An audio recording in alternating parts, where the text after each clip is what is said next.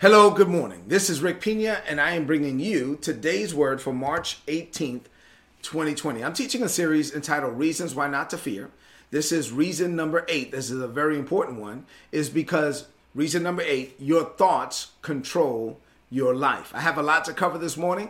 Uh, but you know what? You've been probably watching the news. You've been probably getting a lot of input from the world about coronavirus. So I should give you some input from the word about God's peace and controlling your life and living a disciplined life.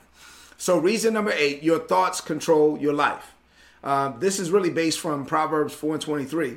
Proverbs 4 and 23 from the New King James Version reads, Keep your heart with all diligence, for out of it your heart springs the issues of life. Now, who's supposed to keep your heart? You are. So the Bible is telling you to keep your heart with all diligence, for out of it, out of your heart, flows or springs the issues of life. The easy to read version reads, Above all, be careful what you think, because your thoughts control your life. So, good or bad, you need to be careful what you're thinking. Why? Because your thoughts control your life. Now we're going to look at some scriptures and we're going to break this down. And, and so I want you really to open up your heart to what God is saying. What does this mean to you today? I have three things to share with you. As I share these three things with you, I want you to rid your, your heart and mind from all distractions. Focus in three things. Number one, here we go. You feel the way you feel because of your thoughts. Look at me. Let me be clear about this. Right now, in the middle of what's going on in this world, in the middle of a global pandemic, you feel the way you feel, like good or bad, because of your thoughts. Uncontrolled thoughts can lead to uncontrolled feelings, and the results can be devastating. So, I'm going to explain.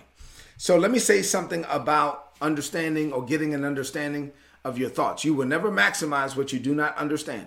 And so, part of what we do as ministers of the gospel is to demystify the things of God. So let me talk about the connection between your thoughts and your feelings. So the job of your feelings is to amplify your thoughts. And I'm going to use like a, a church service as a good example of this. So let's say that you go to church. Uh, some Sunday morning, you go to church and you were not feeling good you know, on your way to church. You were upset about something. You really didn't prepare, you know, you didn't prepare your heart and mind for the experience, for the worship, none of that. You just came in upset you know you're you have something going on and you've allowed that to take control of your of your mind which in turn then leads to your thoughts. And so you come to church and you're upset and you're sad or you're down or you know whatever it is. Then you get into the house of god and the praise and worship team starts to sing some songs of praise so upbeat songs, songs of praise, and we start to talk about God's goodness and what He's done when I look back over my life and all of these kind of things. And and and this goes on for 10 to 15 minutes. And if you actually participate in the praise and worship and you start to think about the goodness of God and all He has done for you for those 10 to 15 minutes, guess what? You're gonna feel good. You're gonna feel better. Those the, the way you felt when you when you came into church, you don't feel that way no more. You might even find yourself, you know, tapping your toe or you know, clapping your hands or that kind of thing.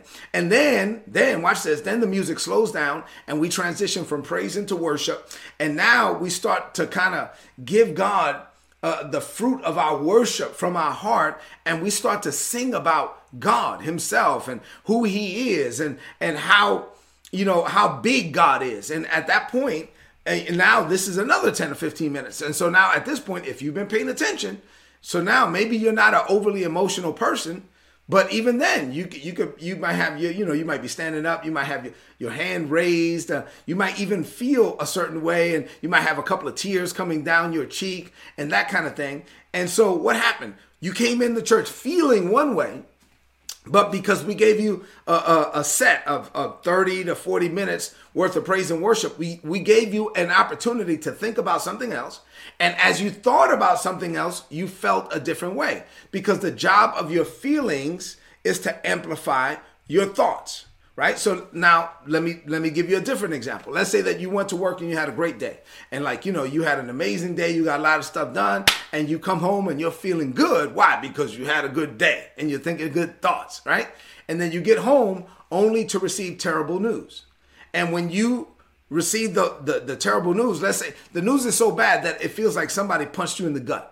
And you're like, oh my God, you sit down and you start to think about this news and think about the letter or the email or the phone call or the text message you just got and you and you begin to think about this. And let's say you spend 30 to 45 minutes thinking about that thinking about bad news. Now if you spend 30 to 45 minutes thinking about bad news how do you think you're going to feel? You're going to feel bad. And, and now but what if satan can get you to nurse and rehearse those bad thoughts not for three hours what if he can get you to do it for three days, right?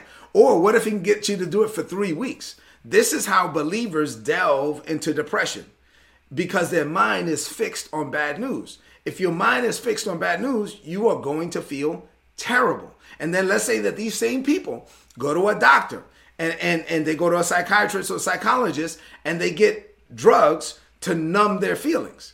Well, that doesn't do anything because their feelings are not broken, their feelings are working. The job of your feelings is to amplify your thoughts. So they don't have a feelings problem, they have a thinking problem. The pills are not dealing with the root issue. The root issue is not your feelings, is your thoughts. Your thoughts are work. Your feelings are working. Your, your, your feelings are, are magnifying or manifesting your thoughts. So th- they are personifying whatever you're thinking. So at that point, you don't have a a feeling problem, you have a thinking problem. So drugs to deal with your feelings are not going to help you. So let me just say this. Over the next few months, you are going to hear a bunch of stuff about COVID 19, coronavirus disease. You're going to hear a lot about it. And you've been probably glued to the news. This is not, look at me, this is not a time where you can allow your thoughts to wander or to roam unchecked. You have to be disciplined in your in your mind. If you give the devil your attention for 5 seconds, he's going to have your mind for 5 minutes. If you allow this to happen over and over and over again, you are going to lose your mental health in this season. And this is this is not the will of God. A person with uncontrolled feelings is actually a person with uncontrolled thoughts. And since this person is not in control of his or her thoughts, this person is not in control of his or her life. If you want to control your life, you have to control your thoughts. You have to take control of your mind. Say amen to that. All right, let me go uh, another level. Number two, whatever you think about consistently is building a wall of either protection or destruction around your heart and your mind. Let me explain. The apostle Paul said this in 2 Corinthians chapter 10 verses 3 through 5, King James version. The Bible says, "For though we walk in the flesh, we do not war after the flesh, for the weapons of our warfare are not carnal, but mighty through God to the pulling down of strongholds, casting down imaginations, and bringing into captivity every thought that exalts itself against the knowledge of God, and watch this, bringing um every thought captive to the obedience of Christ. So Paul wrote this in reverse. He talks about strongholds, he talks about images or imaginations, he talks about thoughts. And actually, he, he wrote it this way, but it goes this way it goes thoughts to images to strongholds. Let me explain. So, everything that I'm talking about here in this passage starts off with a thought. Our minds are const- constantly flooded with thoughts thoughts from either one, yourself, two, Satan, or three, God, right? So you're getting thoughts from yourself, thoughts from Satan, thoughts from God. You must learn, this is why you got to be led of the Holy Spirit. You must learn to discern which thoughts came from who so that you can know which ones to receive and which ones to reject. This is critical because thoughts lead to actions, right? So every action, good or bad, started with a thought. So one way, um, one quick way of knowing whether or not a thought came from God or not is is just to check to see whether or not it lines up with the word of God. Or and then or whether or not it's the Holy Spirit, does it line up with the word of God? The Spirit of God will never lead you contrary to the word of God. So everything starts off with a thought. Now, I'll continue. Thoughts then create images or imaginations. So you and I, we don't think in words. Words are containers for images. So let's say, for example, if I were to say to you right now, hey, do me a favor. Hey, I'm serious. Do not picture an elephant or do not think about an elephant with his long trunk and big ears. Don't do it. You saw the elephant. Or if I were to say, do not think about a giraffe, right, with his long neck, you know, you you already saw the giraffe because thoughts create images. So we are getting thoughts from God, we're getting thoughts from Satan. And these are creating images of either success or failure. And God wants, in this season especially, God wants you to receive the thoughts that are coming from Him and to reject the thoughts that are coming from the enemy. God is trying to picture right now, while the world is dealing with COVID 19, God is giving you images. God is giving you thoughts of seeing yourself as a success. You and your family getting through this season unscathed. He's he's projecting images uh, uh, on your mind upon the canvas of your mind, images that promote peace, stability, discipline, consistency, right? And God does this because he wants you to live the life of faith. But at the same time, the devil is giving you thoughts thoughts that are painting a different picture. The devil wants to paint a picture of panic and confusion and unrest and dismay and dread. Why? Because the devil wants you to live in fear. So God is trying to get you to see a picture that will promote faith, and the devil is trying to get you to see a picture that will promote fear. And you have to decide. Your this is don't blame God for this. Don't blame anybody else. You have to decide. You control your thoughts. You have to decide which thoughts to receive and which ones to reject. You get to decide.